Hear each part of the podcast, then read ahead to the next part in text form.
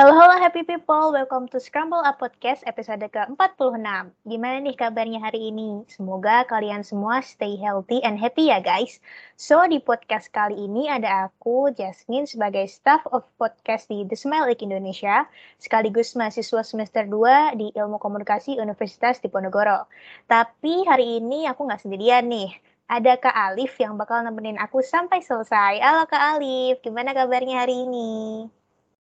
Halo, Jasmine. Baik-baik hari ini.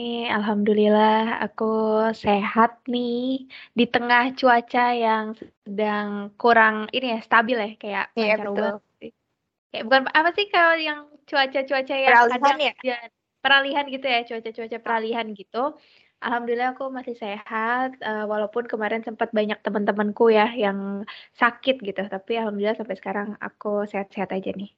Kalau kamu gimana nih? Kok aku juga alhamdulillah eh, masih sehat-sehat aja ya Kak.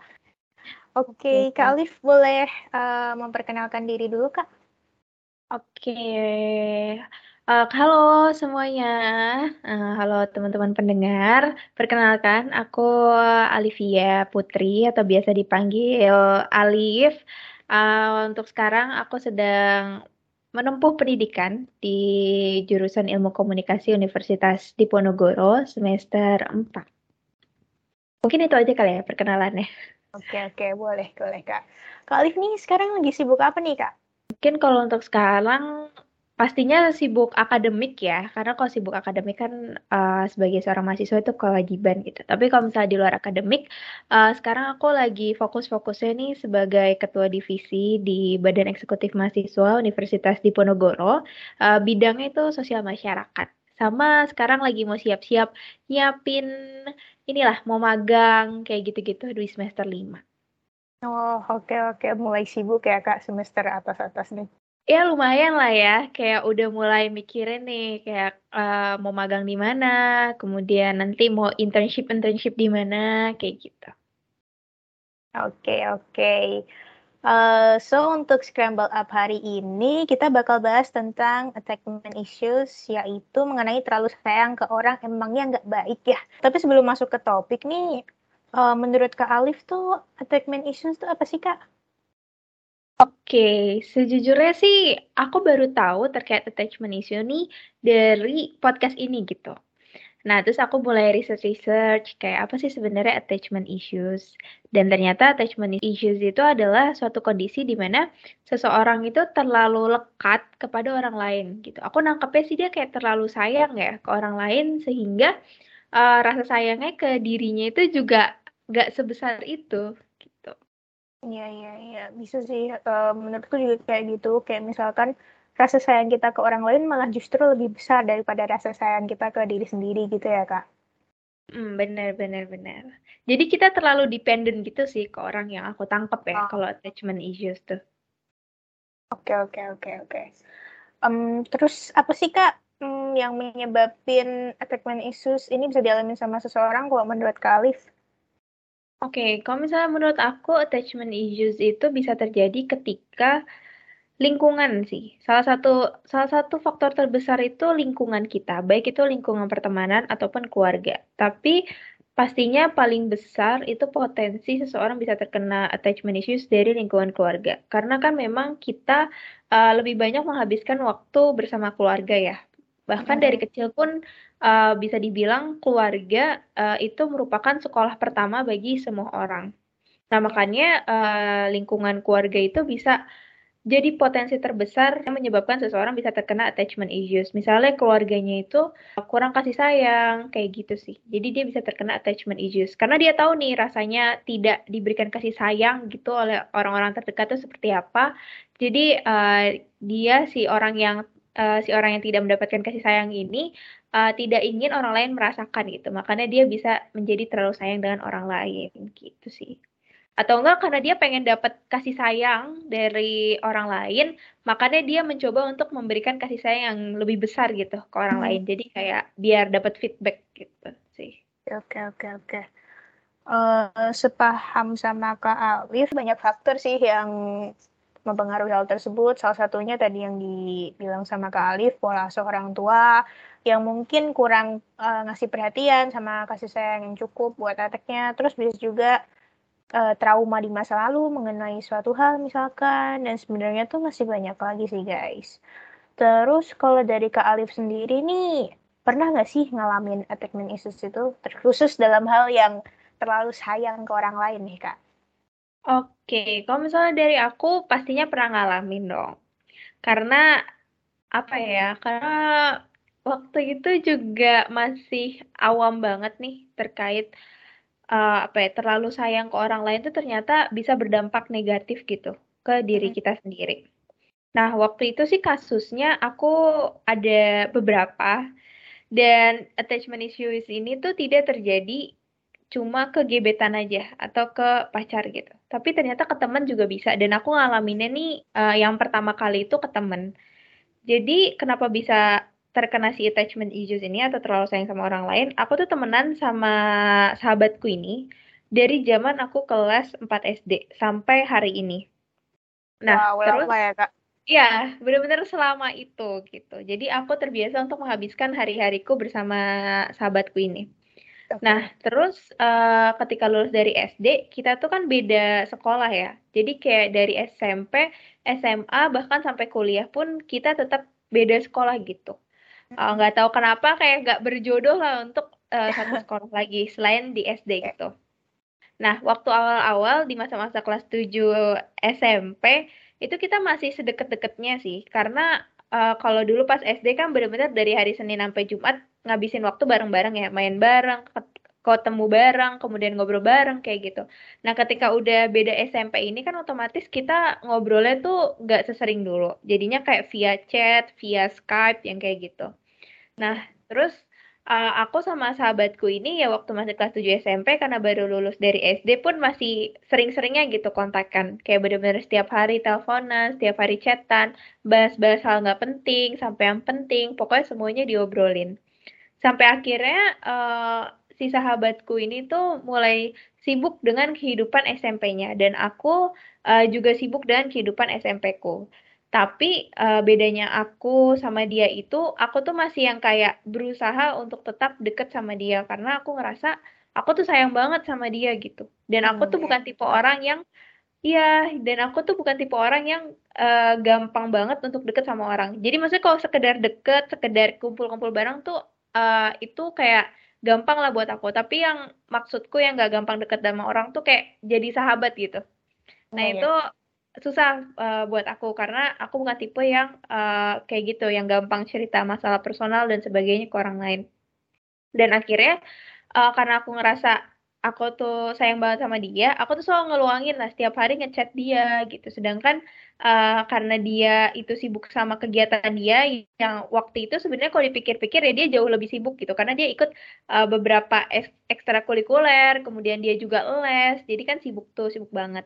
Dan waktu itu dia juga udah mulai punya deket sama gebetan gitu, gebetan ya, bisa dibilang gebetan lah, punya gebetan. Yeah. Dan ya itu sih. Dan itu yang makin memperumit deh. Bukan kayak uh, dengan punya gebetan ini dia tuh waktunya makin dikit gitu buat aku.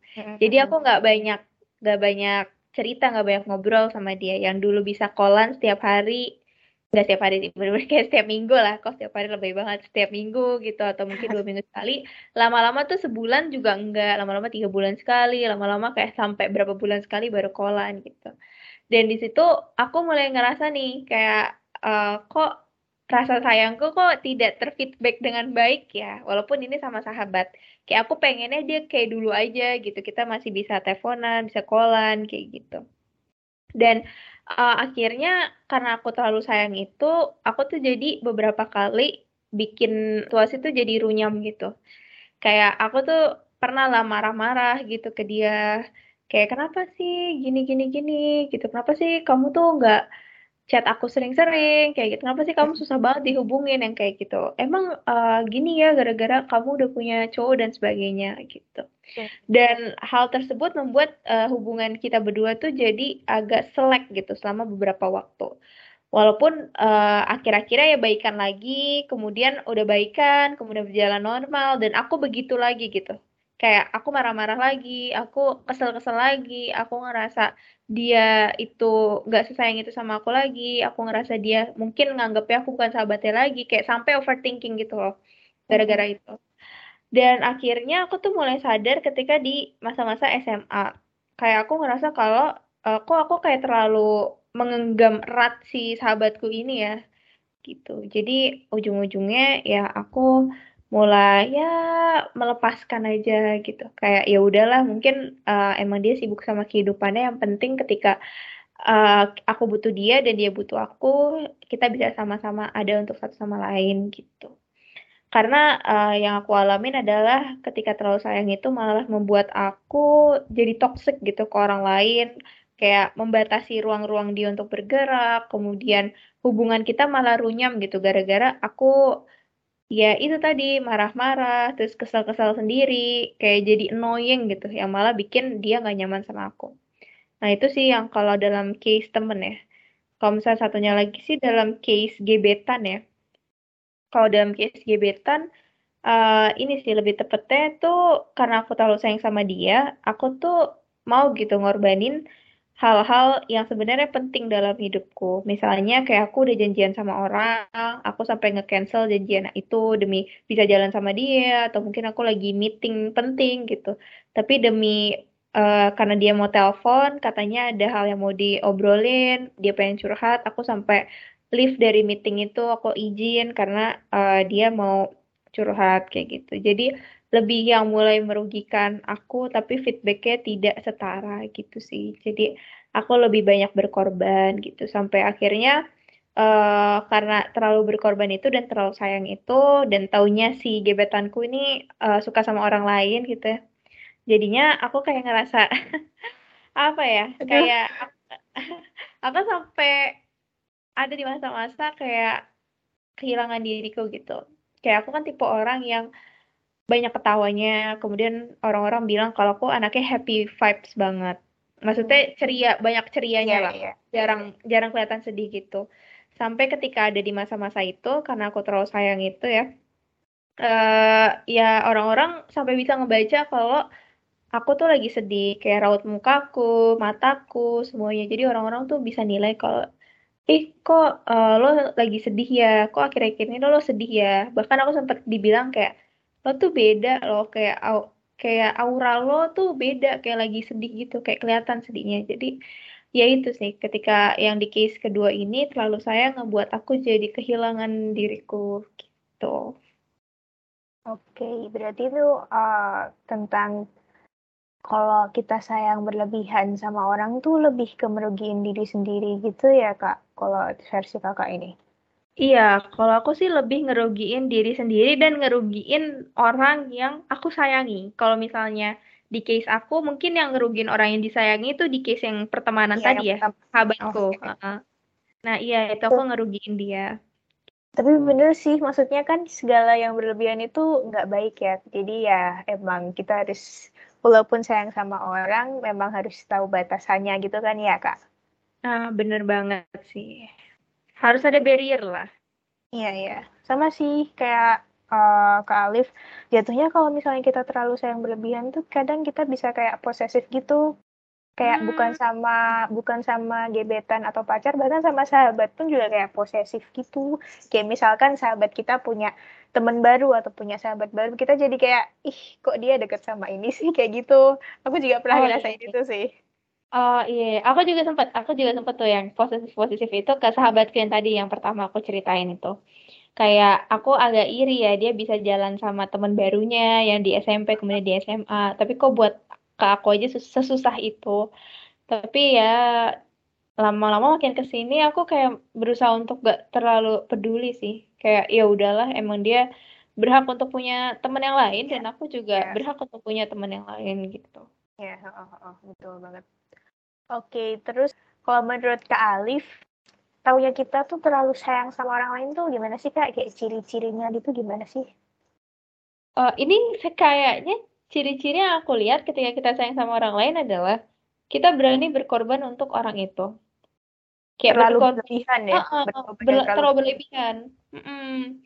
kita uh, berani berkorban untuk orang itu walaupun resikonya pun kita udah tahu nih kayak resiko yeah. bakal merugikan kita tapi kita tetap berkorban untuk orang itu dan biasanya sih kok kayak gitu karena takut akan penolakan ya jadi kayak kita takut ditolak sama si orang yang kita sayangi itu kalau menurut Kak Alif sendiri nih terlalu sayang sama orang lain itu tuh hal yang wajar terjadi atau salah atau emang kita gak boleh atau gimana nih kak? Waduh, kalau dibilang salah ya nggak salah banget sih. Soalnya emang nggak bisa, maksudnya kadang kita kayak nggak bisa ngekontrol gitu nggak sih? Mm, benar-benar. Namanya kalau udah cinta agak sulit ya, jadi yeah, buta yeah. gitu kan. Aduh. Mau cinta atau sayang ya, walaupun itu sama sahabat, sama pacar, sama gebetan, kalau misalnya udah uh, cinta, udah sayang, pasti agak sulit gitu. Kalau untuk membedakan apakah itu sayang aja atau terlalu sayang. Gitu kan. Aduh, susah ya kak berarti. Agak susah sih. Tapi kalau dibilang salah atau enggak, uh, sebenarnya kalau dari pandangan aku terlalu sayang tuh bisa jatuhnya salah karena ya tadi kita nggak bisa ngekontrol diri kita gitu untuk uh, bisa berperilaku ke orang yang kita sayangi. Maksudnya berperilaku sewajarnya kayak kita membiarkan dia untuk punya teman baru, kita membiarkan dia untuk bertumbuh gitu. Karena sebenarnya uh, kalau kita sayang sama orang, kita bakal membebaskan dia, kita akan memberikan dia ruang sebebas-bebasnya untuk bergerak, untuk bertumbuh bersama kita. Gitu. Tapi kalau misalnya uh, kita nggak nggak bisa mengontrol rasa sayang itu ya, dan jatuhnya meluap-luap gitu, ya jadinya malah bisa bikin kita posesif dan uh, ngebatasin ruang gerak dari orang yang kita sayangi itu. Yeah jadinya toksik gitu ya kak hubungannya toksik iya uh, uh, jadinya toksik jadi kalau misalnya mau sayang berlebihan mungkin bisa diarahkan ya untuk jangan toksik gitu ke yeah. Iya. uh, orang yang kita sayangi.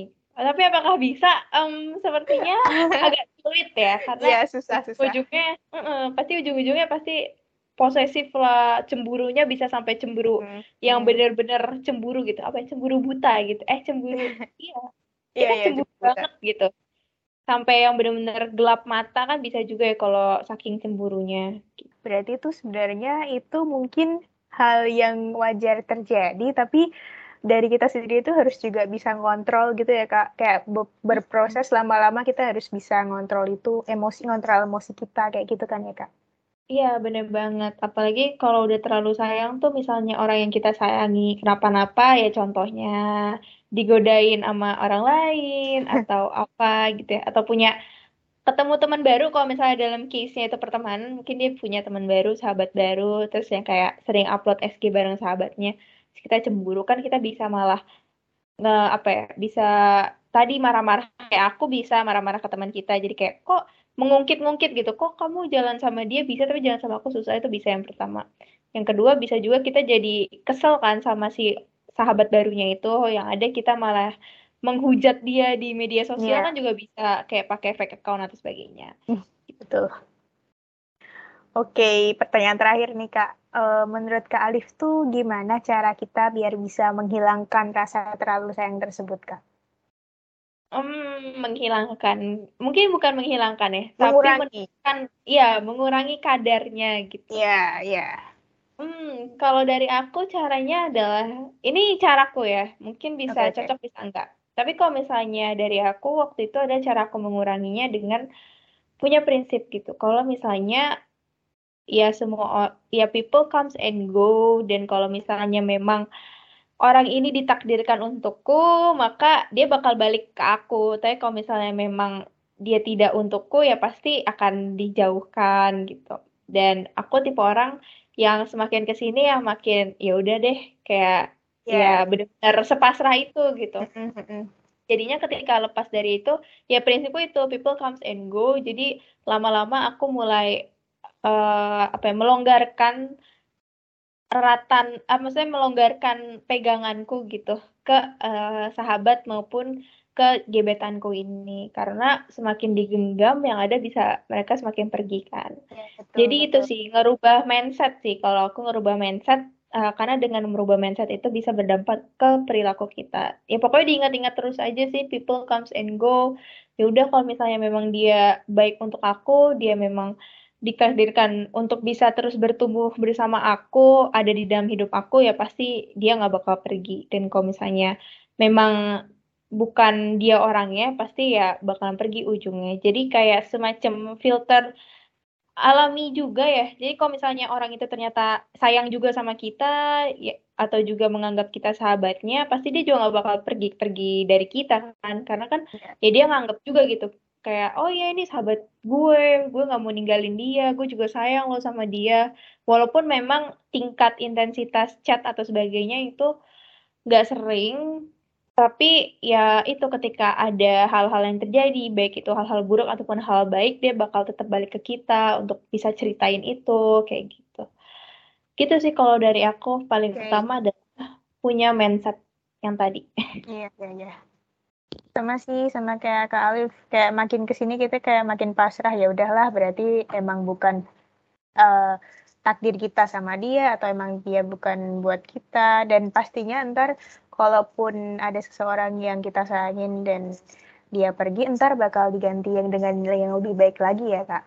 Bener bener banget. Aku setuju. Oke, okay, thank you banget buat Kak Alif yang udah mau nyemetin waktu di tengah kesibukannya buat jadi narasumber di podcast kita kali ini. Senang banget aku bisa buat podcast bareng Kak Alif karena ya emang Kak Alif kan orangnya ini agak sibuk gitu ya guys. Jadi emang Oh iya Kak Alif juga podcaster ya Kak? Oh iya sih, aku punya podcast curhat gitu. Yang kepo nih mau dengerin boleh banget ya Kak. Di mana ya Kak? Oh boleh, boleh, boleh. Bisa dengerin di Alif Bercerita. Uh, tapi udah lama nggak upload sih, karena lagi nggak ada bahan untuk diupload. Iya, sibuk kuliah juga ya soalnya nih kak. Uh -uh, uh -uh. Ini semester 4 agak wow, nyaris Aduh. tewas ya. semester 2 aja udah kayak gini, apalagi semester 4. Ah. nggak apa, chill and relax, jalanin. Oke. Okay. Okay. Oke, thank you juga buat happy people yang udah bersedia dengerin kita sampai akhir. Semoga kalian bisa terbantu dengan cerita dan tips-tips dari kita ya. Dan jangan lupa juga untuk dengerin episode lain dari podcast kita yang gak kalah asik dan menarik nih. Juga Instagram The Smile Egg karena banyak banget info-info menarik yang sayang banget kalau dilewatin. Seperti biasa, sebelum kita tutup, aku bakal kasih sepatah dua patah kata ke happy people ya mungkin walaupun kalian udah nggak asing sih sama kalimat ini. So guys, uh, don't trust too much, don't hope too much, and don't love too much because that too much can hurt you so much. So see you in the next episode, guys. The smile take, smile from it, inform from it. Bye bye.